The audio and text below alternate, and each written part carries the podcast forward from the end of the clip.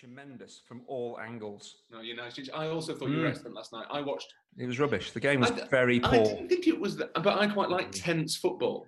Yes, tactical. I think we did. We cover the tactics enough. Did I get enough mentions of how they Oh, were was That's great- all I could do. I couldn't go anywhere else because nothing else happened. There was a lovely bit of banter with Dean Smith that I enjoyed.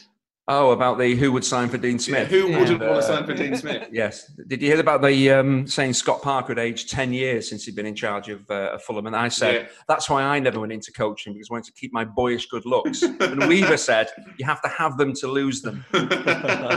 Killed the joke stone dead. Did you happen to hear my question to Joe Bryan this morning? Really No. thoughtful, carefully couched. Uh, I said about the fact that you're 40 yards out, you've got 105 minutes worth of running in your legs. Hmm You've got to you've got to be able to you know have a good amount of technique, but also, you know, you've got to kick it hard enough to get to get that in. You didn't say And- kick and- it hard enough to him. No, no, I didn't. Oh, I didn't. okay. But he did say in response, "I've played football for quite a while, so I can now kick it quite hard." Yeah, but he did say because we we we said about the second goal where he did a lot of running and sprinting, Mm. and Johnny Oakes after the game said it's amazing that state, and he said I'm quite fit, you know, I've done a lot of running. So again, he seems to have saying I'm quite fit. It's no surprise I can run, and actually I've been playing football a long time, so no surprise I can kick the ball. It's clearly a theme. He's, he's, he thinks people are getting at him. He- is he not meant to be? Is Joe Bryan not one of those famous, quite a good lad footballers? Yes, it would. It would. Well, it would transpire that way. He he gave a lot of amusing answers. Well, he has given Yeah. lots of amusing answers over the course of the last twenty four hours. But I don't know how Chinch feels. Uh, you know, Mm. being only the second best free kick taker inside Wembley last night. Who Yeah, also but I'm not being back. funny. I'm not being funny. How how hard was that to score? If you can kick it with your left foot, as free kicks go, that what is is that hard? You that said on the commentary that it was extraordinary technique with 105 minutes of running in his legs to be able to.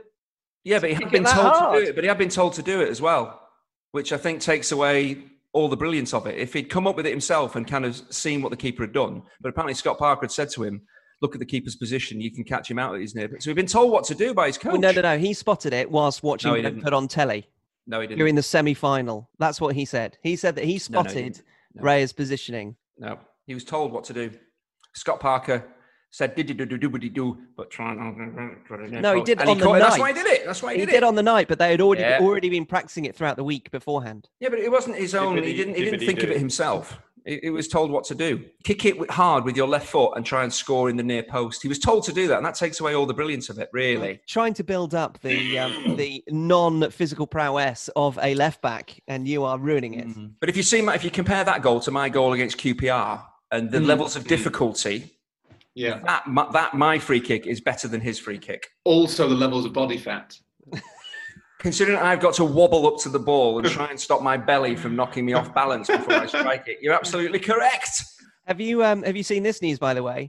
Um, and it comes from one of our more sarcastic uh, contributors, Matthew Plunkett in LA. Um, I submit this fact for your consideration. One of the five judges for the Man Booker Prize is none other than Lee Child. Right. I'll give you a second to reread that, he says. Well, I won't bother. One of the great literary prizes of the English speaking world has turned 20% of its reputation to the man behind Jack effing Reacher. What's next? National team managers handing out international caps to mediocre left backs, he says, I don't like him. rhetorically. I don't like him. I don't like him. Let's let's ostracize him. Is he Can we do from the that? Next Zoom chinch, is he? He's not a buffalo, is he? Can he be Well, might de-buffaloed if he is? Yeah, no, he's not. Oh, can't we take him out onto the Great American Plains and shoot him? Not legally.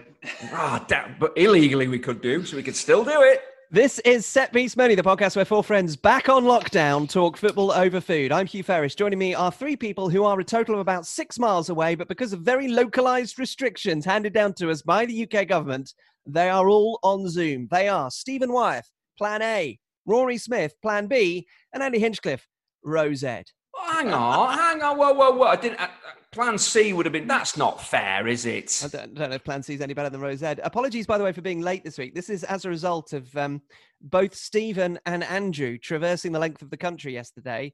Uh, one, because, well, Stephen wanted to be back in lockdown after having a week in Devon.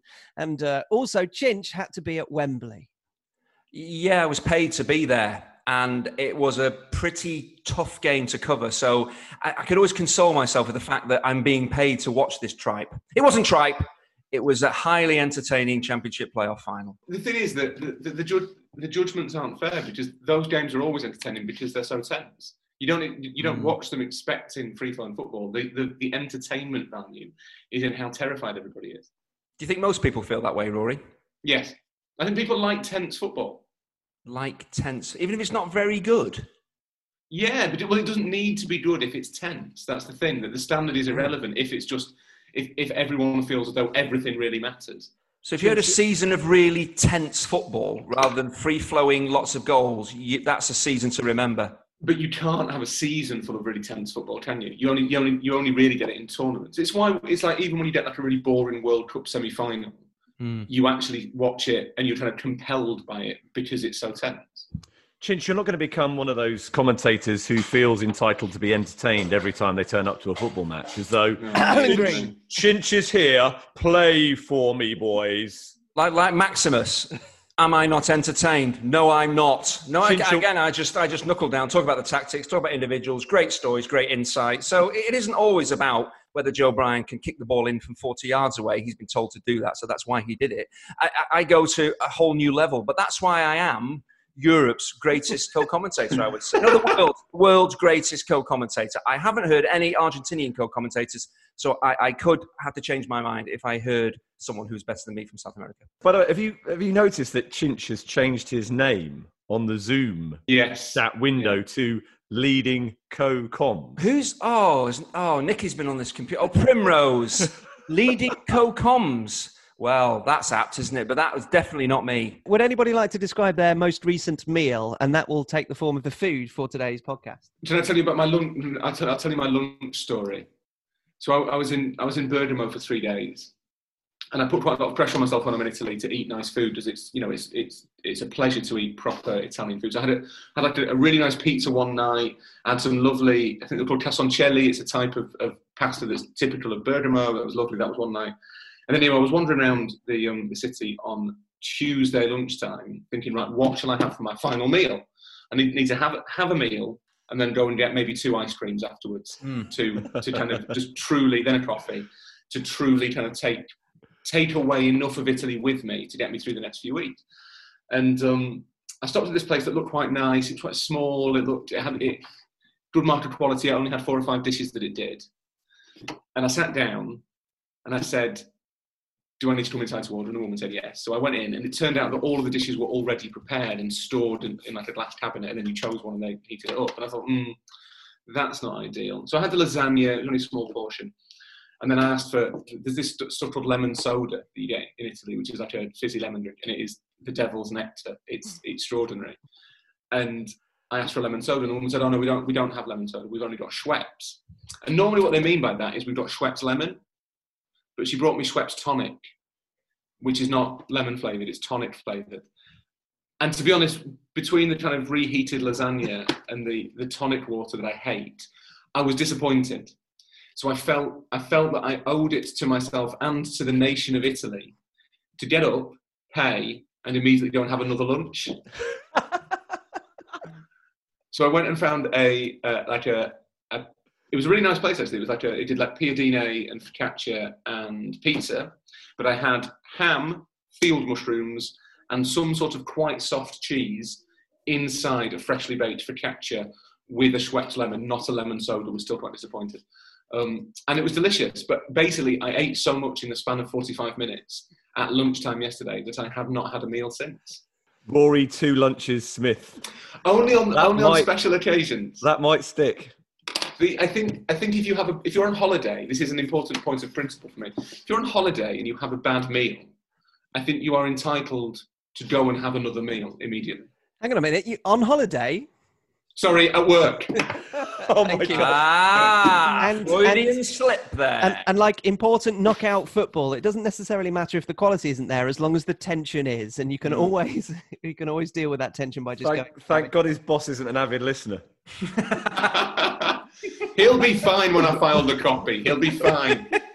So that's the food. The football is Chinch. Do you know what we're talking about today? Oh, yes, indeed. I've been very busy over the last couple of days, so I've not been as focused on the WhatsApp group when you were talking about what we were going to be talking about. So, I is it something to do with what's happened this season or not?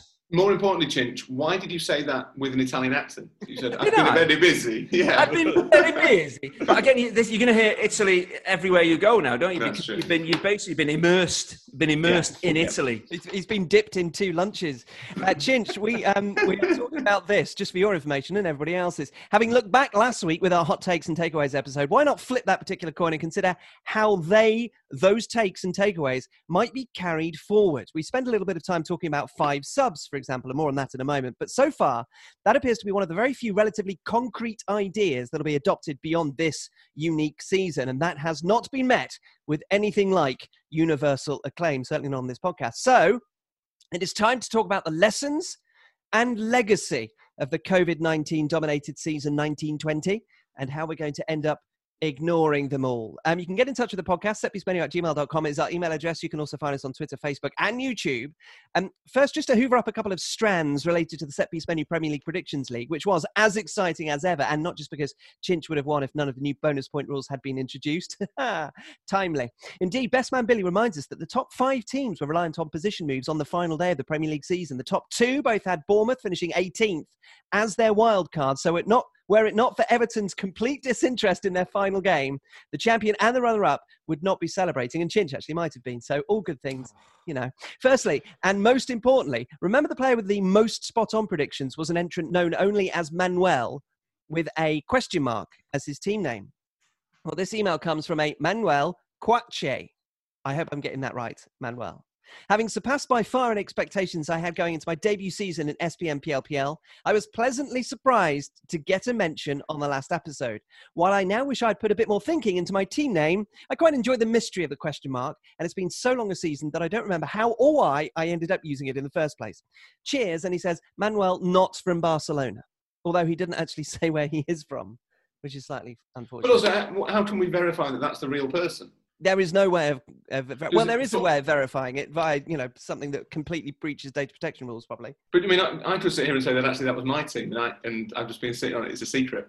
Yeah, but Uh, we it- ha- it isn't true, though, is it, Rory? It is. It's definitely you, true. no, you slid. You slid like jelly down a wall down that league table. to be fair, and you were you were embarrassed and shamed by my good self. I'm still lauding it, E- even well after the event. I am still lauding it. You've never been as active on the WhatsApp group chat as you were in the immediate aftermath of discovering your so-called triumph. There was a flurry, Steve. There were three three posts, and since then, probably very little. Yeah, that's Although- that's normally about a month's worth. Yes. Yeah. Yes, you you now know what it's like to put something on the WhatsApp group and have one of the group at least completely ignoring it. Um, secondly, and much less importantly, Best Man Billy was also able to provide some textual evidence that Stephen was an original supporter of the wild card system. To What? quote Stephen on a WhatsApp No, no, group, no, a different WhatsApp group, yes, the wild card thing will make it interesting, he says, with no hint of irony or sarcasm. And then further, ah, yes, I like the new wild card system. The clever slash brave could potentially be rewarded, comma, bigly. He says, with again no sarcasm or irony, but at the time something at least contemporaneously humorous. Yes, yes. Those- Top, topical satire from Stephen. Like It was that. satire in, in August of 2019. Do I Um, get a right to reply here? uh, No. you do. Uh, it will be ignored in the final reckoning, but please go ahead. No, As I explained to Best Man Billy, you and he had come up with some really harebrained schemes for the new season of SPM at PL, PL, and eventually my spirit was broken by the least worst of them, and under huge amounts of peer pressure, which I now regret not resisting more, I finally caved in and accepted that wild card suggestion as being something to just stop you guys brainstorming to the point of complete ridiculousness. Steve's got to be stronger than that. You can't give your lunch money to bullies. You have to stand up to them. And because of you, Steve, basically, all that is all your fault. I would have won if not for you letting these idiots get away with this bringing a cup competition into a league format. Fools, absolute fools. Let's take it away for next season. I think it should be ditched. Steve, over to you. You weren't there, man. You don't know what it was like. It was just constant, incessant ping, ping, ping, ping, ping, ping, ping, ping nonsense on the WhatsApp group. You weren't actually physically with them. They were just No, no, it just you ding, on ding, your ding, ding, ding, ding, phone. ding. That's I've even got Other things to be getting on with. Hmm. I, I have no idea what the wildcard system was and haven't had any idea about it. for the entirety of the season. What you don't realise, Stephen, is that you are making these protestations fairly vociferously uh, without realising, of course, that all the evidence still remains on that WhatsApp group and we can produce all of it to prove you once again to be a massive liar. Um, to another couple of updates that will not make Stephen angry, I hope. Robbie Harms, you remember Robbie, our runner without headphones in the bear infested forests of North Mm. Carolina? Dear SPM crew, says Robbie, my apologies for the delay in clearing up your confusion about my encounter with a bear while running and listening to your podcast. Rory, you are indeed correct that the audio quality isn't great and your voices do indeed fade in and out, but it still beats wearing headphones. And I can't muster the money or courage to buy wireless ones, he says.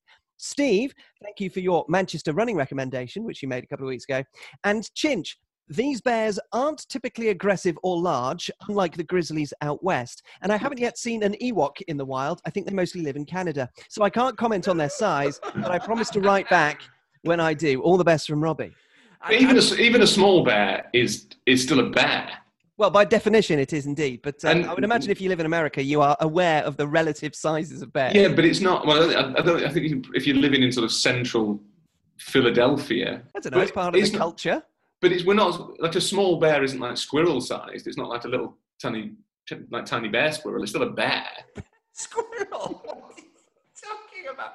What you shouldn't do though is don't any of you get a small child to dress up as an Ewok. And when I go out for my 10 mile run around Woodford, is get an Ewok leaping out of the bushes at me because that would, would truly, truly, it would tip me. I'm close to the edge. That would tip me over. Yes, definitely don't anybody do that. Don't anybody do that in Woodford over the course of the next few days in Woodford.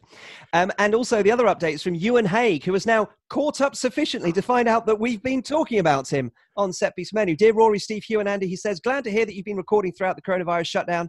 I'm writing to thank you for reading the emails that I sent you when I was listening to the episodes in the 70s and 80s, which you read out on SPM 183. Now that I've reached the coronavirus lockdown, so no new football being played episodes, the 170s to 180s, I'm realizing that I am among the many new listeners, perhaps tens of people, he says enthusiastically, who went back to the start and began listening at SPM number one. Cheers from Ewan Haig in Chicago, who says, P.S.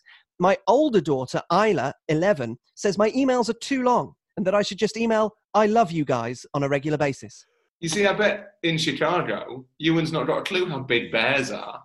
Well, he's, he's also from Scotland originally, so I would imagine that that also puts him at a, at a disadvantage. You Yeah, he doesn't know anything about bears, Ewan. We heard uh, know anything. from his younger daughter Esther, who was complaining about us recently too. So while we have a new listener who is very dedicated, his two daughters clearly appear to be um, antipathetic. They'd um, they'd probably be more, be more impressed if you could talk to them more about bears.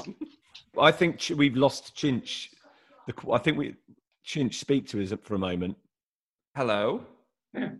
He sounds a lot more echoey. Well, you're just in a you had different room. sort of I'm in Blair a Witch- cavernous. I, I, I'm, I'm, I'm relatively wealthy. I've got cavernous rooms in my house, so it's probably echoing off the walls. Uh, sorry, Steve. If that's the, do you want me to move into the east wing, or the butler's? Maybe the butler's quarters. Uh, It's a bit smaller. It's still massive, but Maybe some- huge room I'm in now. Maybe something with thicker tapestries, Chinch. It's just like a to absorb the cathedral. This house. You've been here. You know how impressive it is. Uh, we haven't heard from Buffalo Joe Highland in a while, so he's put that right with this email. Dear Steve, he says, another excellent pod as always, responding to last week's. Kudos to Chinch on his SPM PLPL finish. Apparently, a broken clock is right more than twice a day. Uh, one of the many excellent takes was the impact of five substitutes and how this would likely favour the traditional elite. However, I was wondering if the pod had seen an article in The Guardian by Athletic Bilbao's former head of recruitment saying that it may favour other smaller teams instead. Whilst clubs such as Chelsea and City certainly have the biggest squads, the balance in those squads mean that they may not be able to use the additional subs to their advantage. Will bringing on Mounts for Havertz or Mahrez for Torres prevent City or Chelsea conceding sloppy goals? Probably not. One thing such an increased amount of subs may allow, though, is managers to completely change formation and playing style mid game. With, say, a 4 3 3 to press teams' early doors for a quick goal, becoming a 5 3 2 later on to allow them to protect the lead and hit on the counter.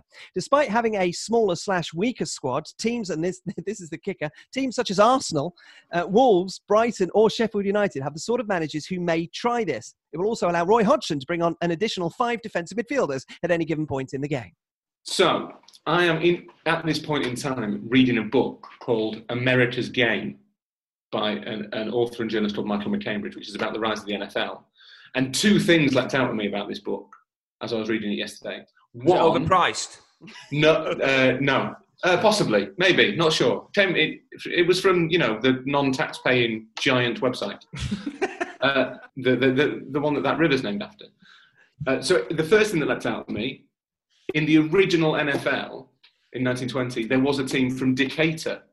In Georgia? in Georgia, they, they were called the Decatur Staleys. Don't know what Staley was. Maybe that's why they folded after a season because they had a terrible name. But they became the Chicago Bears, which is interesting because Ewan lives in Chicago, knows nothing about bears. Mm. And the other thing that, that was more relevant was that you know how in the NFL everyone only does one job. It's a unionized sport. You're not allowed. Barely To, even that sometimes. you're not. You're not allowed to multitask. That they've got a guy to do one type of kicking and another guy to do another type of kicking. It's ridiculous. But that that that was not the case originally. They used to be able to do more than one thing. These people, and it changed. It all changed. The, that kind of versatility died when they introduced the this, what, what he calls the second squadron kind of approach, where you basically change your offense and your defense completely. And I did wonder whether five subs might have the impact of ending the need for players to be versatile. Well, we, we see it in rugby, don't we? Where the starting eleven plays for about sixty of the eighty minutes, and then they they change a lot of the players to freshen things up. The front don't no. Hang on a minute, Rory. Don't start slagging rugby off. Hang on a Oh, minute. so You said that's- change the eleven. hang on, front row. hang. It's more than 11. More than 11 chinch. What's that? You said More than 11 starting people in the 11. Oh, did I say starting starting fifteen? I do apologise. So yeah, so what they do, they tend to play for an hour, and then they they make ta- the tactical switch tends to happen then, and they they change the. T- but this is it's all planned because they know that the team is going to run out of steam probably at six. Or they change the um, the game plan and stick fresh people on. Are we going to see football teams do that? I presume that is the that that is the uh, the obvious question with with so many substitutes to call them. I think we did see that on a couple of occasions. Whether we would with games being a bit more traditionally and more evenly spread out, I'm not sure. But I definitely watched a couple of matches where you got the sense that the manager had finished with his strongest team rather than starting with it and decided that because he had the ability, I think Brendan Rodgers did it Yeah, Leicester, in a, yeah, a yeah. Leicester at Watford. Uh, and he, he clearly thought, I'm much better off having my best team on the field for the last 30 minutes than I am for the first 60 minutes and didn't work out in the end because it finished one all. But you, you- that, that kind of thing might start coming into it, certainly. That's really interesting that you, you could then pick times, and as football gets more analytical, you could basically get pick times when you want your strongest team to be on the field. So you, you might you might start a little bit weaker to have a you know greater defensive focus or whatever, and then ha- then say right, actually, do you know what we we are at our best and our opponents are at their worst between forty five and seventy, so we'll go strong then, and then maybe we'll have to kind of yeah the, the way the way the managers the managers will manage minutes will be will be interesting, and it might actually lead to a. It will obviously spoil the the flow of the game to, to some extent, but I wonder whether it might make it more kind of conceptually complicated, more of a challenge, more of a mental kind of chess element to it. Not tactically, but in terms of how you manage time and resources during games. So if you if you're starting weaker, I would start the game, and then you'd bring on the big guns: Graeme Le Saux, Phil Neville, Steve Guppy, to really put the opposition under pressure. So I I Mike, I wouldn't play. I'd never play 90 minutes, would I? You'd bring on Joe Bryan to take the free kick.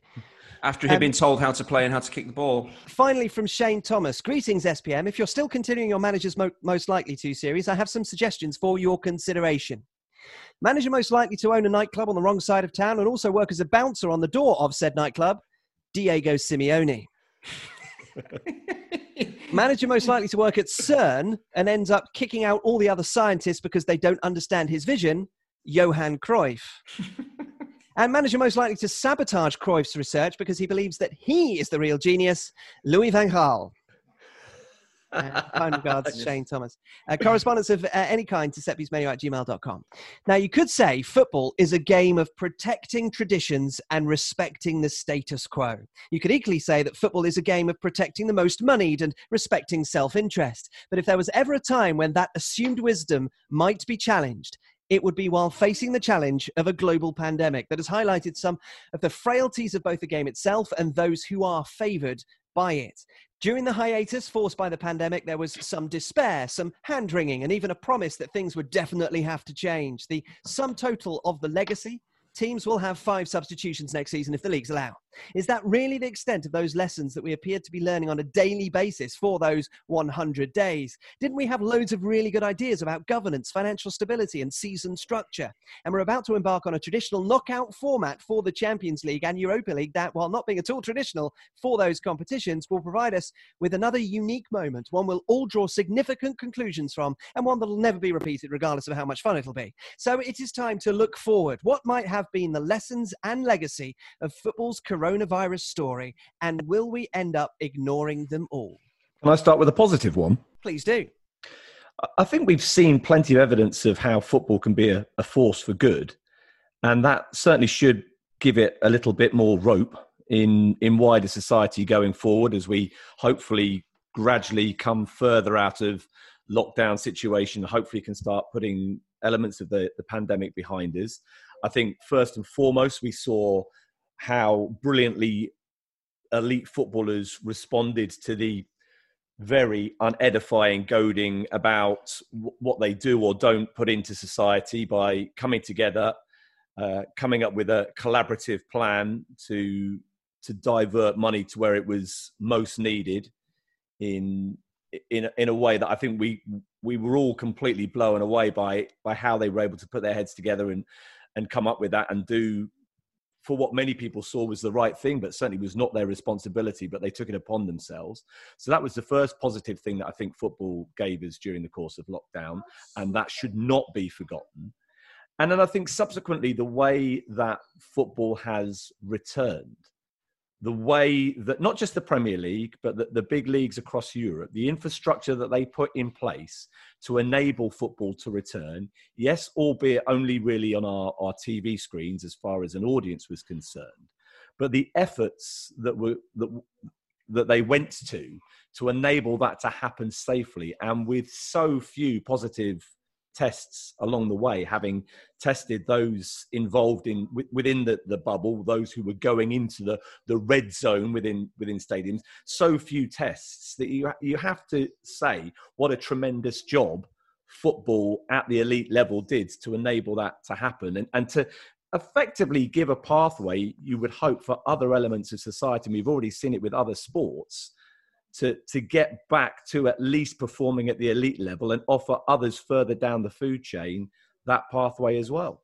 I think there was a symbolic importance to it as well, wasn't there? There was a kind of sense that football did, and it, it sounded a bit trite when people talked about it before it came back, but football, football coming back did kind of symbolise a sense that that things would get back to normal, or you know that, that, that it, we wouldn't just sort of be in full full on lockdown forever. I think that it did have that kind of that impact, maybe more so in in the countries in on continental Europe where there wasn't this debate about whether it was legitimate or whether you know we seem to focus a lot more on whether it was it's impossible to play morally it's wrong to play than, than a lot of other countries did. I think that they they made the case for the economic importance of just playing on when when possible much more convincingly, whereas we we kind of got bogged down in the kind of indistinct, quite intangible morality of whether it was appropriate to play. But I think Steve's right.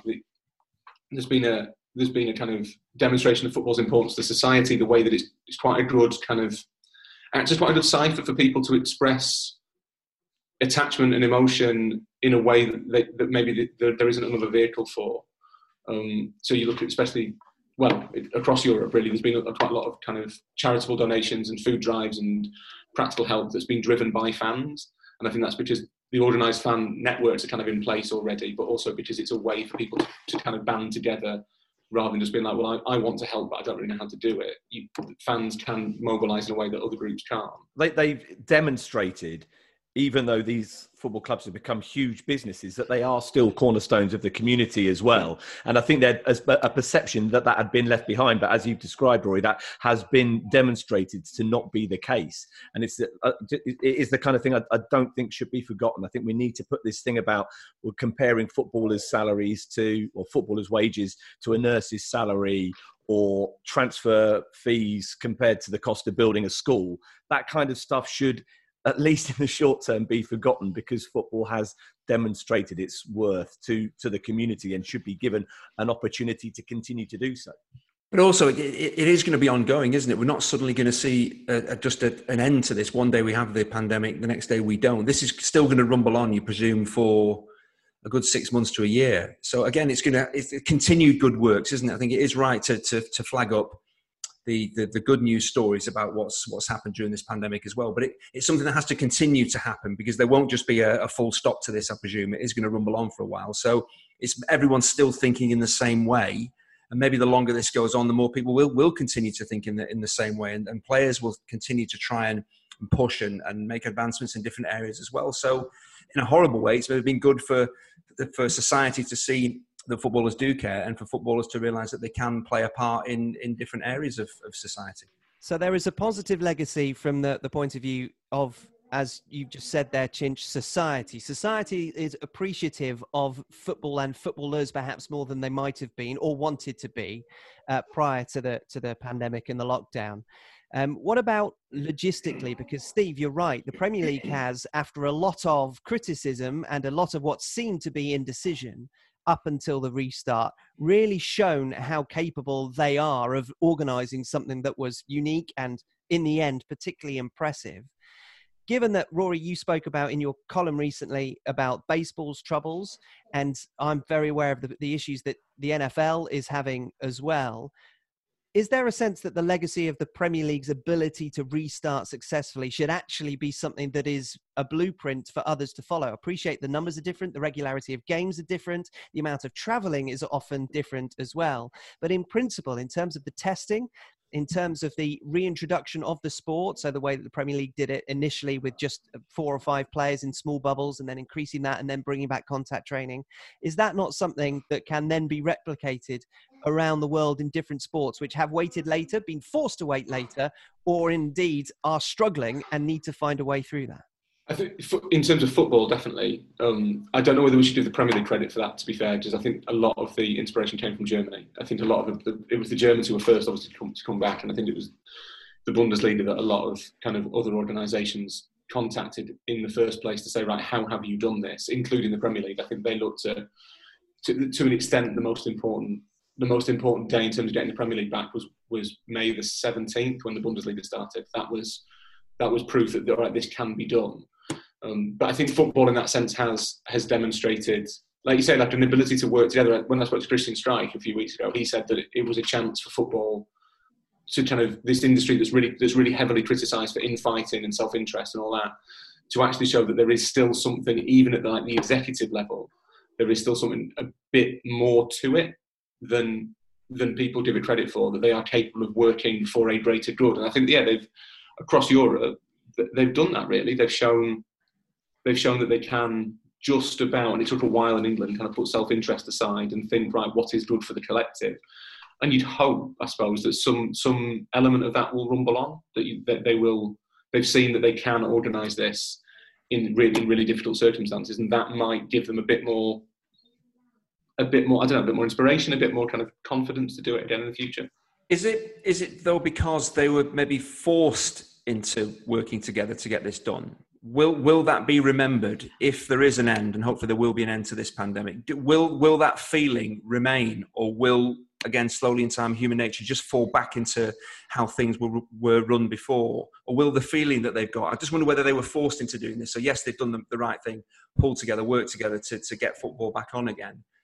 But will they remember that that actually happened and how they worked together or will they just just forget and kind of fall into the same old trap as we as we had before. Well there are two things there. There's the logistics which is what, what i just mentioned about what it, it was successful. And rory you're right to, to draw it back to, to bundesliga who, who who led the way. I think our, all our own personal experience certainly my personal experiences with the premier league so i was much more aware of, of how they managed to pull it off as opposed to what, what germany had done for a month prior which is certainly worth paying tribute to. So that's the logistics which is something that we can say is successful and where people did draw all their particular influences together and come out with something that works. But we, we're talking also about the competition element here and all those changes that we thought might come about as a result of that working together that could provide us with a legacy could show us how it can be done as one as with a t- togetherness which is not something that we're, we're used to seeing or indeed ever thought we would do those are the things are they not that we're not going to see it seems like any kind of infighting that was inherent in football prior to it and meant for all the issues that we had during the lockdown and getting to some sort of resolution, all that infighting, all that self-interest, it, it's it's not going to be diluted. It's not going to be pushed to one side. It's all just going to come roaring back as soon as the circumstances allow. Do you not think the bigger issue is that that they they were given in circumstances they didn't want the chance to actually rethink quite a lot of of issues that have been have been front and centre for football for, for years. I mean, the main one being obviously fixture, fixture congestion, things like the, how you schedule the, the, the, the Qatar World Cup, the issue that you always have in 2024 that the, the international calendar needs redrawing, which means everyone has to kind of scrap for for kind of their little their little piece of it, and it, that's things like exactly exactly playing playing Champions League on on a they want to play the Champions UEFA want the Champions League on the weekend, but the domestic leagues don't want it. Things like the the blackout, I guess, comes into that kind of that kind of rethinking of it. Although this wasn't an opportunity that anybody wanted or anybody would have liked to have had, when it came about, because of the spirit of cooperation that you ended up with, driven to an extent by UEFA and FIFA, football did actually have for a few weeks have, have this chance to say, look, we could do something completely different. And I think the one thing that that you've seen really in the way that it's come back is to an extent a lack of imagination that, that and it's, it's, that's easy to say from the outside when, when you're not trying to herd the cats and come up with the ideas but you kind of think well could they not have could they not have used this as a chance to say actually we could do some, something really different here. We could think outside the box and solve a lot of problems we've had for a long time because of this short this sort of short term impact of the of the virus but that is to assume that football is inherently broken in those areas which you list which you may well think that they are. But the problem is is that those people who have the power to change it might not think it is inherently broken. And even if they do admit that it is inherently broken to themselves they're never going to admit it publicly because they benefit from yeah. those problems that football creates. So this is this is the point that i'm trying to make. There is no there does not seem to be any way through to what you have just described rory being some sort of utopia from us outside the game who don't benefit financially particularly uh, from any, from any decision making that is made from on high. So we find ourselves in that position of hoping that something will happen but understanding quite why it won't I agree with Rory that I was surprised there wasn't more imagination. And I think we talked about this during the episodes when we were looking at the impacts that the pandemic might have on football, that we couldn't quite understand why lines were being drawn in terms of absolutes of when seasons had to end or when the next season had to start. But I can see it from the other side now because of the the huge stock and the leeway that was given to football to to resume to get going again to to plot a course through to the end of the season that perhaps it was too much to ask with everything that was at stake that they would also be able to think outside the box because they had had to be so precise in terms of, of getting games played having them televised allowing fans to at least be able to experience the games that way if they couldn't come to stadiums that to then also be trying to to plot a course beyond that was perhaps too much for, for us to ask of the mm. governing bodies that isn't to say that they shouldn't now be thinking in those terms for the future or in case we end up in a similar situation again although having said that football has demonstrated its ability to be potentially, if there was to be another lockdown wider spread than the one those of us in the northwest are, are currently experiencing, that, that football has probably done enough to, to demonstrate that it would be capable of, of resisting that, surviving a, a, further widespread lockdown, and it might still be able to continue having established how successful it can operate within a bubble. I started by saying you could say that football is a game of protecting traditions and respecting the status quo. Are those who, having seen what has happened and are against any sort of reasoning that suggests things could change for the better, those who steadfastly stick to the idea that that wouldn't necessarily be a good thing for the game because it is wholly different to what the game has been up until now. Do we understand that argument? Is there a status quo that can be aligned with tradition in the way that it is something worth fighting to sustain? I think people people generally don't like change, and I think Steve, Steve's Steve's totally right that that in hindsight it would have been probably suicidal to some extent for, for football to try and institute massive changes.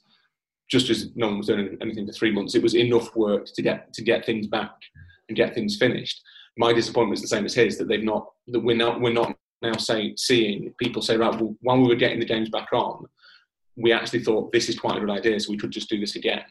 It, it, all seems to be kind of get back to normal, get back to normal, rather than reflecting the fact that the world might have changed and that this is a chance for football to change with it.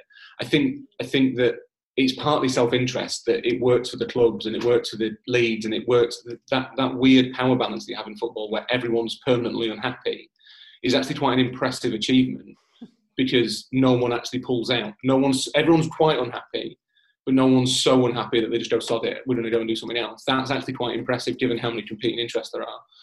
Um, it's part, but I think it's partly just the idea that there's each organisation, each kind of power base has its own kind of ideas of what is what is acceptable and what is traditional and what is what is right and what is wrong, and no one's really able to to break free of that. And I think the best example of that the start the Champions League and the and the Europa the Europa League as we record and, and the Champions League this week is back.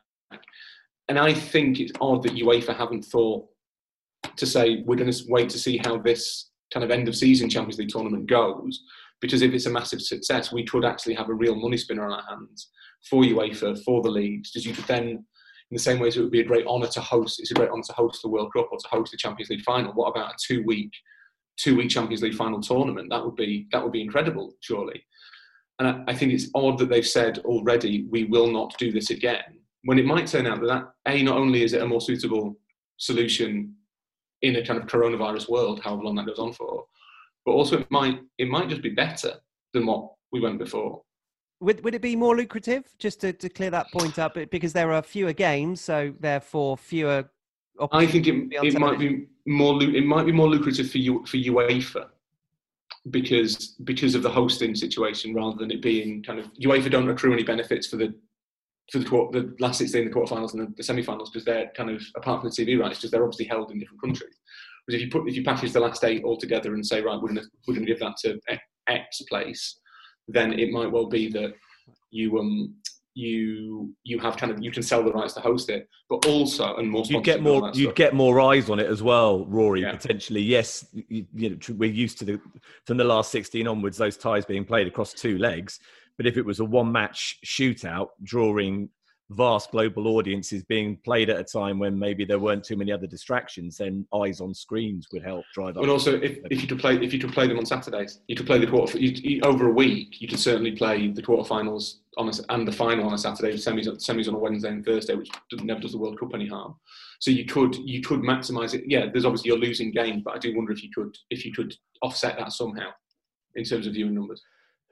But I think the I know I've banged on about this before, but I think the EFL Cup offers us a domestic example of how difficult it is to, to, to break the status quo and, and how intertwined, intertwined the stakeholders are. That we've got a situation where, as things stand in England, the season will be starting, what, five weeks later than usual, finishing almost bang on schedule in May, yet we are still, one way or another, going to have the EFL Cup next season a secondary cup competition that none of the other big Western European leagues have, we will be continuing with because we're not even able to have a, a sensible grown up conversation about not just about the suitability of that going forward in the longer term, but the suitability of it next season. Surely we could say, look, guys, let's all just be mature about this and say a really, really easy fix solution is to get rid of that, comp- remove that from the congestion of the fixtures for next season so that we can give ourselves a little bit of wiggle room. We can't even do that. So restructuring the Champions League is a much bigger deal, and there's or even more people involved. Or even just saying that the, the teams in Europe don't, don't have to play in the EFL Cup, or they can play their, their under 23s, which is what's going to happen. Yeah. Well, how about taking the Premier League teams out of the EFL Cup and just saying the Premier yeah. League don't, don't compete for it? But that doesn't really. Well, the, the, the, broader issue domestically is that I don't quite understand what's going to happen with League One and League Two because they said three months ago that they, they could not play financially. It wasn't financially viable for them to play without fans, so they couldn't end the season. Now they're going to have to start a new season without fans, and they, they, there is no there is no kind of. I know the Germans are talking about maybe getting them back in in September, but we, we are behind Germany in many ways. Um, and the there's so how long is that going to last for? So do, do, do, the EFL clubs need those extra games? It's just going to cost everybody yeah. money at the, at the current rate. So, if we've talked about the societal elements of, of how football and footballers are, are perceived, we've talked about the competitive element and how there was an opportunity there for perhaps wide ranging uh, changes that have, it's an opportunity that hasn't yet appeared to have been taken. What about that element that you've just brought up, Rory, the financial element of it? So many conversations throughout the course of the lockdown about how vital, as you say, fans were to lower league clubs and how it's completely unsustainable to not have them. And also how, and there was a recent government report, wasn't there?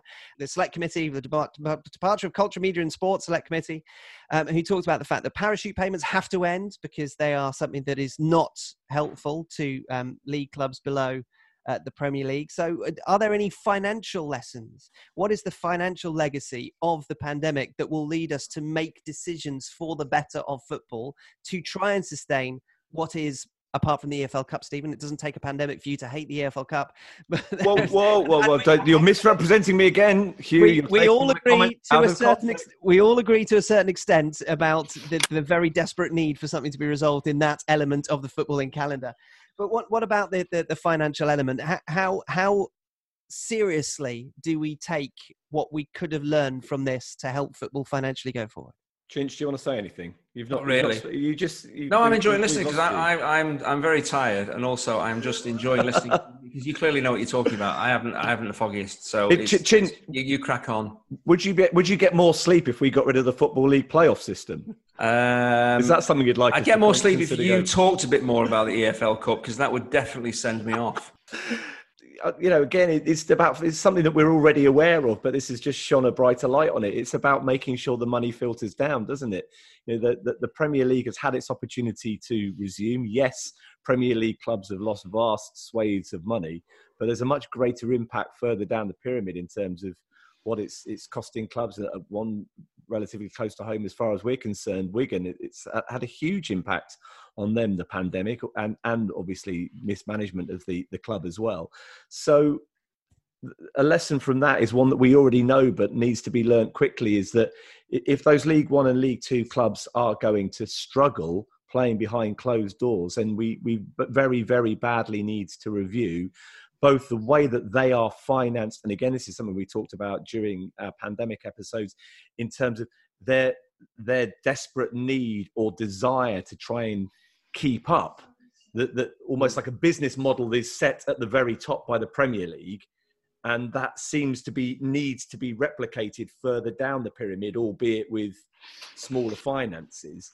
Is that rather than what happens to the money from the top or, or just happens with the money from the top filtering down do, the teams in the third and fourth tier also need to to rethink and restructure the way they go about doing their business? Well i think the, the issue is the the um, Chinch is actually falling asleep. No, no, no, the, I'm, um, fine. I'm fine. The, fine. But like we saw last, so we're recording the, the day after the playoff final, which is now up to what 170 million quid it's meant to be worth, and there's during Chinch's excellent co-commentary. Mm. You know, a, a, lot of the. Oh, he's perked, up, he's perked up. He's all right now. He's... He left it all out on the field last night. a lot of a lot of the focus is on how much this game's worth and you know how valuable it is, and is isn't it fantastic? And you think, well, actually, that's kind of the problem in English football is that that game is worth so much money that's not healthy. That there's that, that bigger gap between what you get to win in the Premier League and what you get to win in the Championship, and to an extent, the, the same applies between the Championship and League One. That you know the average budget for a Championship team's 10, 15, 20 times higher than it is for a League One team. There's a massive financial chasm on those two steps of the pyramid, and that that's not healthy. And I think that what we probably have, what we should have seen from the pandemic is that the trickle down economics of football are a lie, and that, that all this money at the top is just money at the top. You know, even when the Premier League came out and said they were going to give money to the EFL, but they weren't giving money to the EFL. They were advancing them a loan that they won't now get in January. And you sort of think, well, look, this isn't this is not a healthy model for us to follow. That that has to change. And I thought Rick Parry spoke quite well about it in front of the select committee the, when he said that, that parachute payments have now become an evil. And I think his his his belief is that there has to be sort of fundamental systemic change in the way that football's finances work. What that idea is, I don't know. How you do that, I don't know. But we we we we have seen that very clearly through the, the last four or five months, and nothing has been done about it. And there, there has been no kind of movement to say that we saw that this needs to change, so let's change it. It's it's all been understandably to some extent focused on getting getting the game back up and running. But now you have the fact, yeah, that League One and League Two are going to resume without fans, and you think, well, this is costing you money. This is that, is not a good idea for that to happen. The counter argument to a lot of what we've been saying is, uh, as you said, Rory, change for change's sake.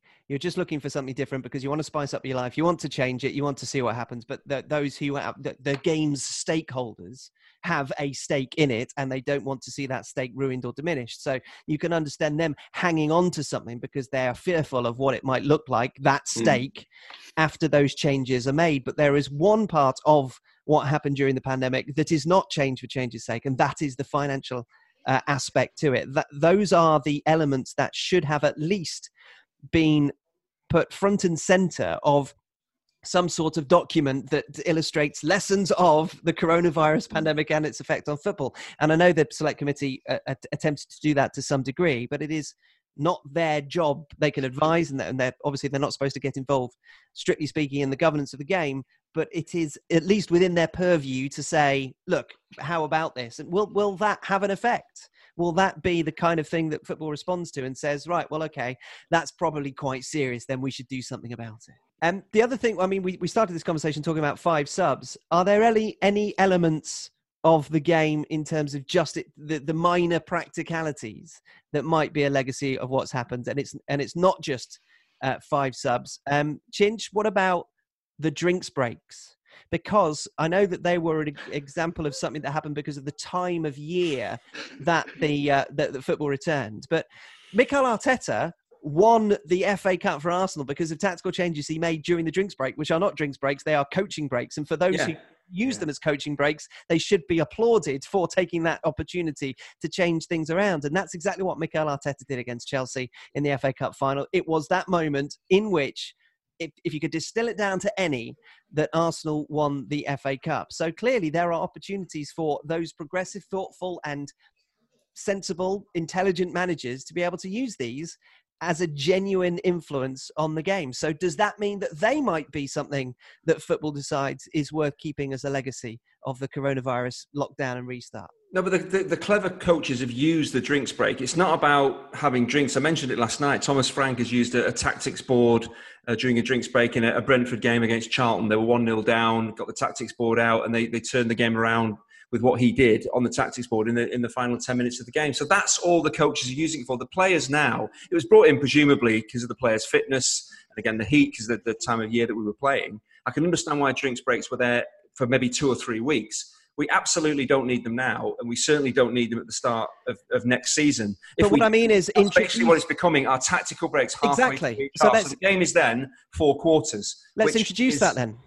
Why? Why on earth would we? Because why on earth would we need to do that? It's bringing us moments in games which are of interest, change the course of the game, give an opportunity to the coach to affect a game more more regularly, and that's more interesting, isn't it? That is that not something worth introducing into football to have that that relationship, that bond stronger between coach team and the effects of what he is coaching his team to do. Well, again, we're going back to tradition. Do we have two 45 minutes? Do we have three substitutions and, and stick with what we've always had?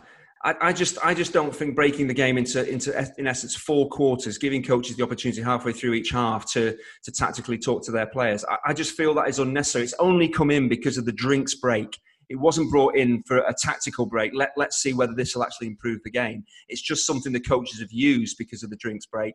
We got the five substitutes as well. So if you're to break the game into four quarters and have five substitutes, I, am yeah, I'm a traditionalist, a traditionalist in some ways, but I just think really now it, it, it's changing the game. I feel far too much, and it's fragmenting the game far too much. And of course, you're saying yes, then it's up to coaches to really work on the hoof in terms of their substitutions, in terms of their tactics. They've got 20 minutes of the game and then they can say something, another 20 minutes, then they've got half time, same in the second half. I, I'm, not, I'm not sure whether the viewers, again, stopping the game so much is really what the viewers want. I like the, I think 45 minutes, at times people think that's too long. I don't think it is too long, but if you're paying four basically 22 minute um, sections of, of a game and five substitutes, I think it's it's really diluting the game too much. I tell you who would think it was a good idea, the broadcasters, because they can sell advertising space for that gap. One minute's gap, mm. you can have a in vision, box in box, if you like, uh, television advertising, and that is exactly the way that American you can make, you can make good, absolutely you can make, make good money. use of it. But the reasons it were brought in the first place was a drinks break, and now you're saying, well, we'll use it as a tactical break. We'll now use it as an advertising break. It was brought in as a drinks break. So if you say, right, we're taking the drinks break out of it, everything else kind of falls down. That that is the concern, though, that it, it becomes something else entirely, doesn't it? It it, it becomes a, almost unofficially a four quarter contest if you start saying, right, we are having a timed minute long break so that broadcasters can sell advertising space, which will almost certainly, if if allowed, go to a betting company, and that furthers elements of artifice coming in that we have seen during the course of, of lockdown football, which I don't feel would be good for the game if they were retained in the longer term. And I'll get on to crowd noise on the back of that in a minute. But I think the flip side to what Hugh was talking about, about us applauding those coaches who use the drinks break to tactically change things that completely transform the flow of the game. I think, as, as, although those are examples of why it might be a positive alteration, is that I've seen lots of games as well where the match was just building up ahead of steam. All yeah. of a sudden, you have a 60 second break, and the second quarter of that half becomes a complete non-event because everything that had been building to in the first 22 and a half minutes evaporates just because oh the ball's gone out for a throw in and this seems as good a time as any to take a break everybody. And that that has i think we'll see more examples of that than we will of coaches coming up with something brilliant to transform the the flow of a match during those 60 seconds. But it might have changed because of something that the coach said to his team, changing it tactically to allow that to happen rather than it being just a natural ebb and flow what both coaches have said to their players look this is getting a little bit too interesting for the people watching at home lads can we all just take a step back don't be too com- don't be too competitive a few loose passes knock the ball out of play a little bit more often the last thing anybody wants before half time is a goal yes but the thing is you've got drinks breaks you've got five substitutes they were brought in because of what we'd been through and of course, maybe there's certain things that come along that say, actually, yes, that, that's a, a, good way of doing it. The, the, the, Champions League, playing it all in one play. There's many things that you should look at. But I don't feel that the drinks break, these tactical breaks now, and five substitutes are something we should keep. They only came in because of the circumstances of, of, of the players' fitness. That's basically why it was brought in. Why would we keep them when the players don't don't need them anymore? Basically. There's also the presentation of the game, isn't there? So, Steve, Steve, I will leave crowd noise to you, but uh, it's interesting that the Premier League have decided they're not, they don't seem to want to sell quite as many fixtures to be broadcast next season. They don't want this kind of endless football this end, sort of Monday, Tuesday, Wednesday, Thursday, Friday, Saturday, Sunday night chinch. Just constant chinch.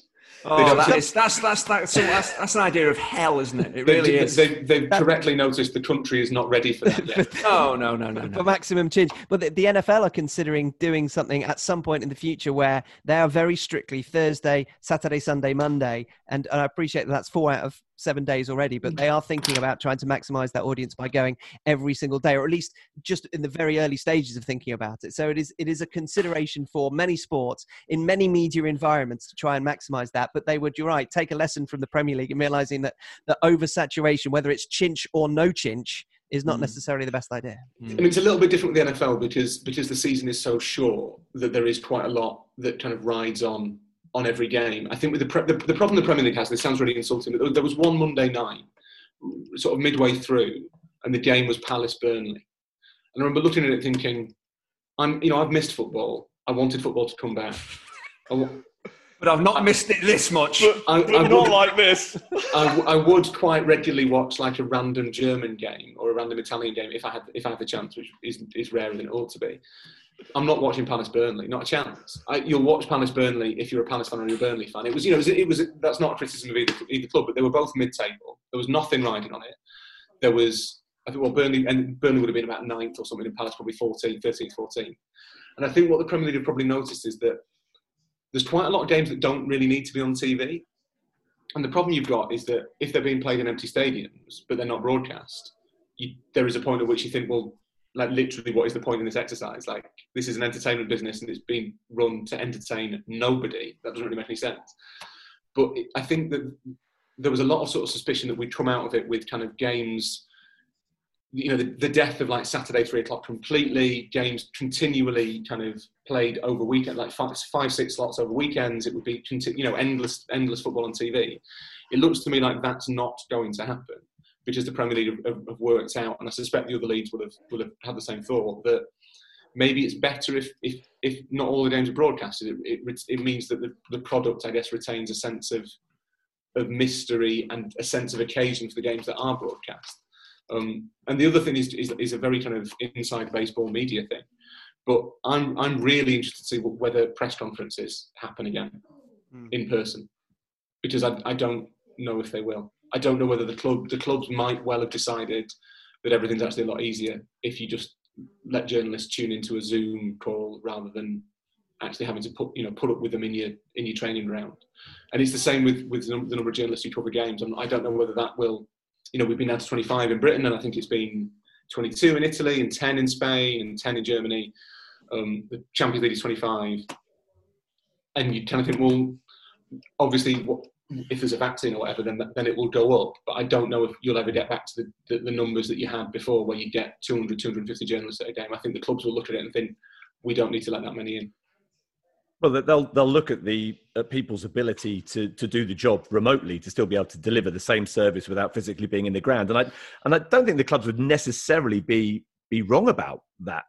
To be honest, especially if you've got multiple representatives from from one organisation, just to pick up immediately on the back of the, sort of some of the technical behind the scenes stuff that Rory was talking about there. One thing that I think's actually worked really well. I'm not sure whether this has come across on the television at all, but by having the post-match and pre-match interviews with with managers or players against the backboard, and the interviewer stood a couple of meters away. I think, having done it a few times, you have got a much better interview with that person than having them pinned up against a wall in a broom cupboard mm. in the bowels of a stadium where they're immediately on the back foot. I, I think I, I, had a much more open engagement with managers after games during lockdown because I haven't been right up in their face and you've been able to chat a little bit more like you would do if you met a friend in the street. You, you know, you wouldn't push that person right up against the wall and breathe heavily in their face and demand an answer to the question about how they've done over the since you last saw them you'd, you'd stand back wouldn't you? You'd, you'd engage in a much more humane way and it, where's the nearest boots? Yeah, where's the nearest boots? Tell me. I haven't seen you for a fortnight. What have you been doing? It, so so I think that kind that that's one thing, and so you know, and it, it, it, builds on what Rory was just talking about. You know, Zoom press conferences and, and such like. You know, you might not necessarily have to be in, in the room. I'm uh, and going back to something that Rory was just talking about in terms of like the scheduling of Premier League games. I am a little bit surprised that they've said right, we're definitely going back to normal at the start of the season because we just simply don't know yet mm. how many people and when are going to be allowed back into stadiums. And one of the primary reasons for having the games spread out across the sh- schedule was so that they could be televised, so that people who would have otherwise been at their games had an ability to watch them. Um, I, I'm surprised that they've not tried to come up with something in the middle, not quite spread out as much, but uh, having a, a few more games on the television because that seems to have worked quite well. And it will be interesting to see whether there's any future for free to air Premier League football, which I think has been a huge success. I do, I do wonder whether I, I suspect they'll, they'll, air more games than they would they would otherwise, partly to try and claw back some of the um, some of the money they lost. The one thing that I'm this this might again be a little bit too technical. I'm really surprised that no one I've not heard anything about any club trying to sell some sort of digital season ticket. That that surely is the obvious way. If you're not going to have fans in, in stadiums again until say December, you're going to have potentially what six, six home games, maybe six, seven home games that you can't sell tickets for. The, the EFL already has the iFollow technology, so you, you can buy a, a, a season ticket to watch your team's home games I'm really surprised that clubs haven't thought, well, until fans come back into stadiums, we are going to sell dig- digital. Certain games will, will be broadcast as they ordinarily would be, but we're going to sell digital season tickets. Would that would that be that a, would that be in a club's gift in the Premier League to be able I, to do that? I don't probably think, not. I think if you think think about those who have the technological uh, and the fan base, uh, the technological capability and the fan base to be interested in it, but MUTV aren't allowed to show anything until midnight of the game. Manchester City have a, a similar premium service that only allows people to watch it at midnight on the day of the game. So I think it is a rights issue that stops clubs from doing that at the moment. So it would have to be a broadcaster led Yeah, right, okay. solution. Yeah. But th- th- it feels like there would be a, a possible solution in that if, say, for example, you were a season ticket holder for a, gl- a club, but until you were allowed in to watch the games in person, that there must be some way Yeah. in which you could have a code that you could input and watch that game if it was being shown on Sky or or BT or, or Amazon if Amazon decide to put them back behind the paywall if they still had games of that next season like that. So, uh, uh, it's obviously different abroad because far more games have always been broadcast abroad. But there is, I think, there is probably a fairly easy way that that could be done in Britain through Now TV, where you Yeah, can exactly, enter a that's the thing, code. So it, it may well be, and I do, I And do they did wonder. that. They did that too. Yeah. They, they did do that. but I, I do wonder whether the, maybe what the clubs are thinking is if we go back to normal and Sky and BT in Britain take their their TV picks for each round of games, and we're not at home in that game, or we're not being broadcast in that game, maybe we can sell. We can, we can for the price of a seat, you know, the price of a ticket, we will send a code out, on maybe not the price of a ticket, but you know, for a tenner or whatever a time, we will send a code. We will be able to send a code out to two season ticket holders or whatever, who can then have a code to watch it on TV without having to buy, you know, a Now TV subscription. Now, it might, it might, it might be that they've looked into that and, and it's not worked. But I am surprised that there hasn't been any movement on on how to effectively sell digital season tickets on the grounds that it may well be some time before fans are back in ground.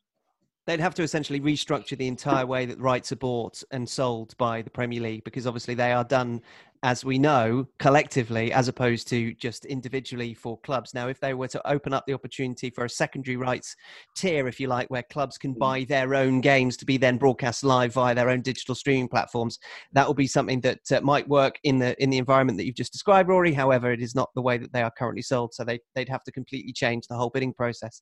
Uh, before soccer story, uh, Stephen, you wanted to finish on crowd noise. Oh yeah, the, uh, the, another lesson I think we've learned from the final few weeks of the season is again something that may have been just under the surface that we weren't as aware of as we might have been, but the way that that fans engage with games on TV, the artifice of, of the crowd noise.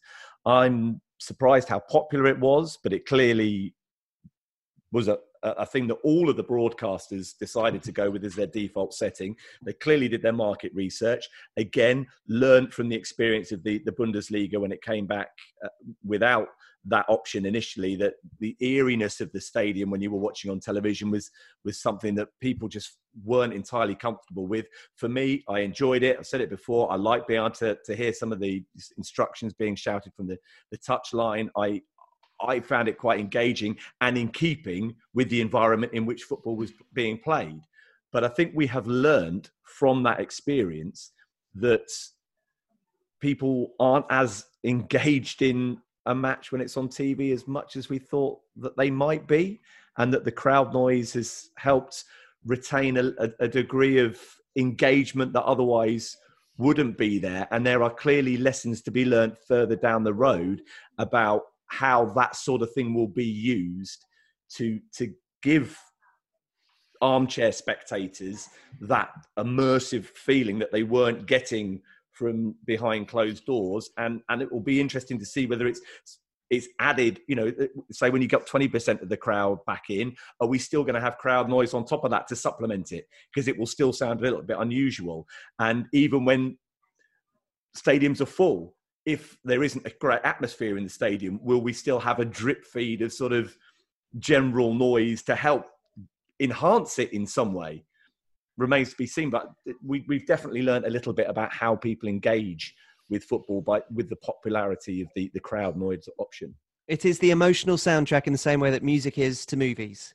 Something happen in a movie, and you'll be told sometimes if it's a little bit on the nose, that soundtrack, you'll be told how to feel about the action that is taking place. And that's what a crowd does. It tells you how to feel about the action that is taking place, essentially in an ev- in emotional vacuum. And one of the best things about not having the crowd noise on, it means that you can get peak chinch because Yeah, you are not you are not distracted by any of the hubbub. You just get chinch reverberating, for example, around Wembley, as I'm sure Yeah. you were shouting as loudly as any of the people on the sideline at Wembley. Yeah, and you can hear Sean, Di- uh, Sean Dyche screaming at uh, Matt Lowton to keep the effing ball. It's very important we hear coaches coming out with this very, very important tactical information for the players. Mm. I actually think there's a benefit, and I, I, I'm banging on about the drinks break being a coaching break, but you, you learn so much more from me, the layman, watching that and being able to at least see how the changes are being made, seeing the conversations that are happening, and indeed sometimes hear the instructions being laid out to the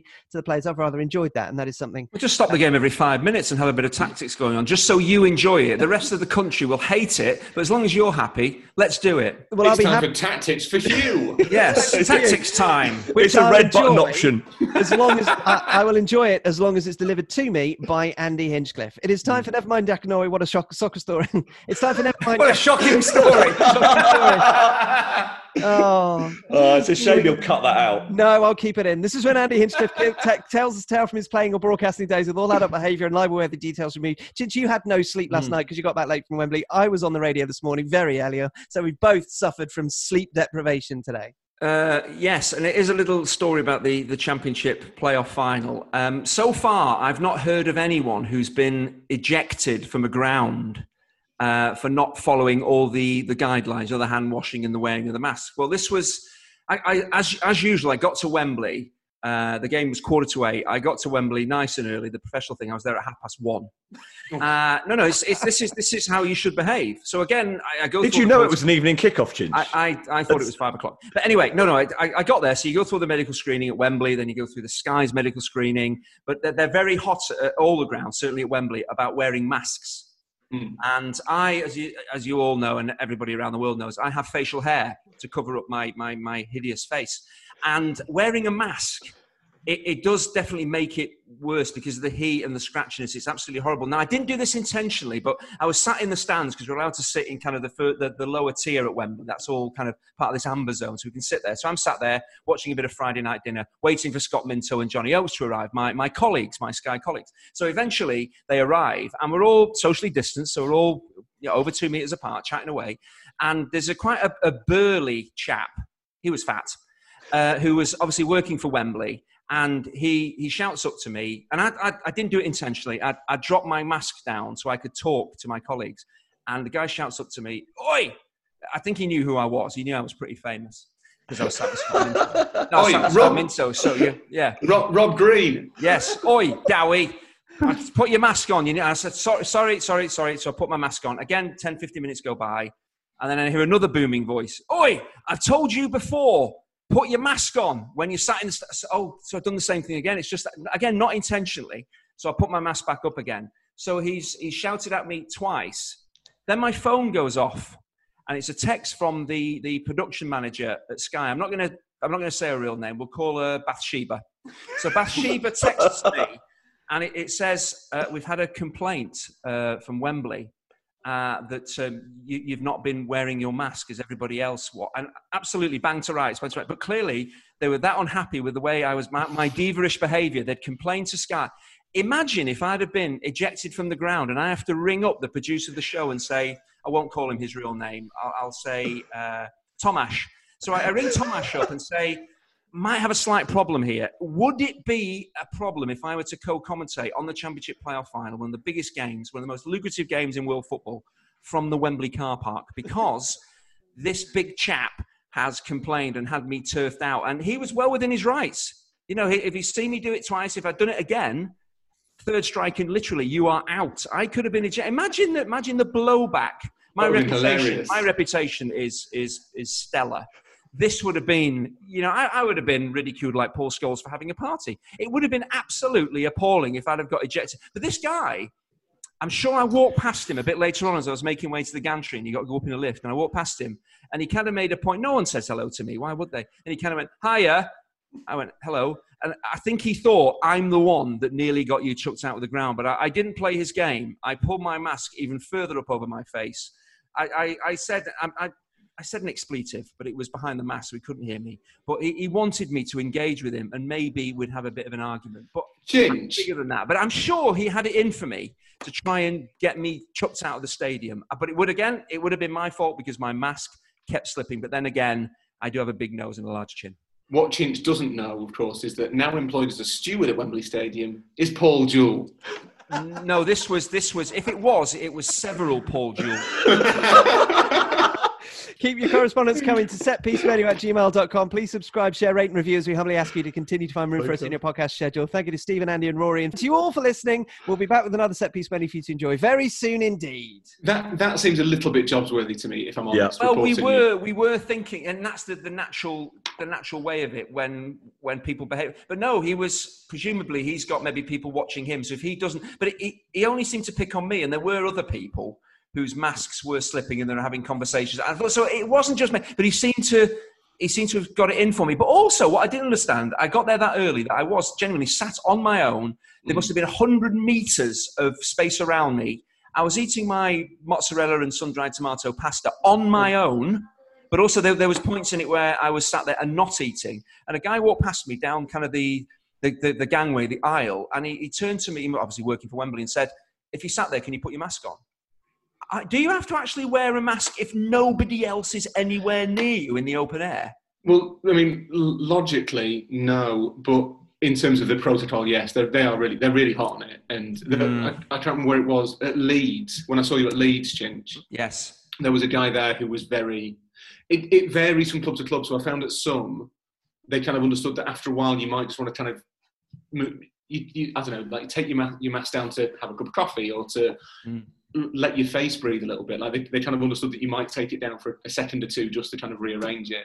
But at Leeds, as soon as as soon as your hand went anywhere near your face, no, don't do that. And it's just it's just a nervousness. And you know, as a man who likes to scratch his face to ribbons, that was that was hard for me. But Mm. it's, they're just they're just nervous. So it is it's he's probably he's right, but Yes. Yeah. report, reporting you, I think, is a little bit a little bit. I, far. I was uh, Bathsheba was a little bit surprised as well. But again, what can you do? And everyone was saying, "Oh, you've got to, you know, shop him and, and tell him how to." No, he's not. But he's doing his job. So I just thought, again, being the bigger person. Well, he, he was the bigger person because he was massive. But I was being the bigger person, and and just just let it just let it just let it ride. Bathsheba would have been most surprised about the fact that she was called Bathsheba. I, I think she will like the fact I've called her Bathsheba. I'm just gutted that we didn't get uh, the latest Sky Sports innovation. Let's cross live to the Wembley car park and the Sky Sports megaphone. Andy Hinchcliffe. Yeah, I tell you what, the game was actually that poor that I could easily have gone into the car park, said nothing, and it would still have en- en- enhanced the game massively.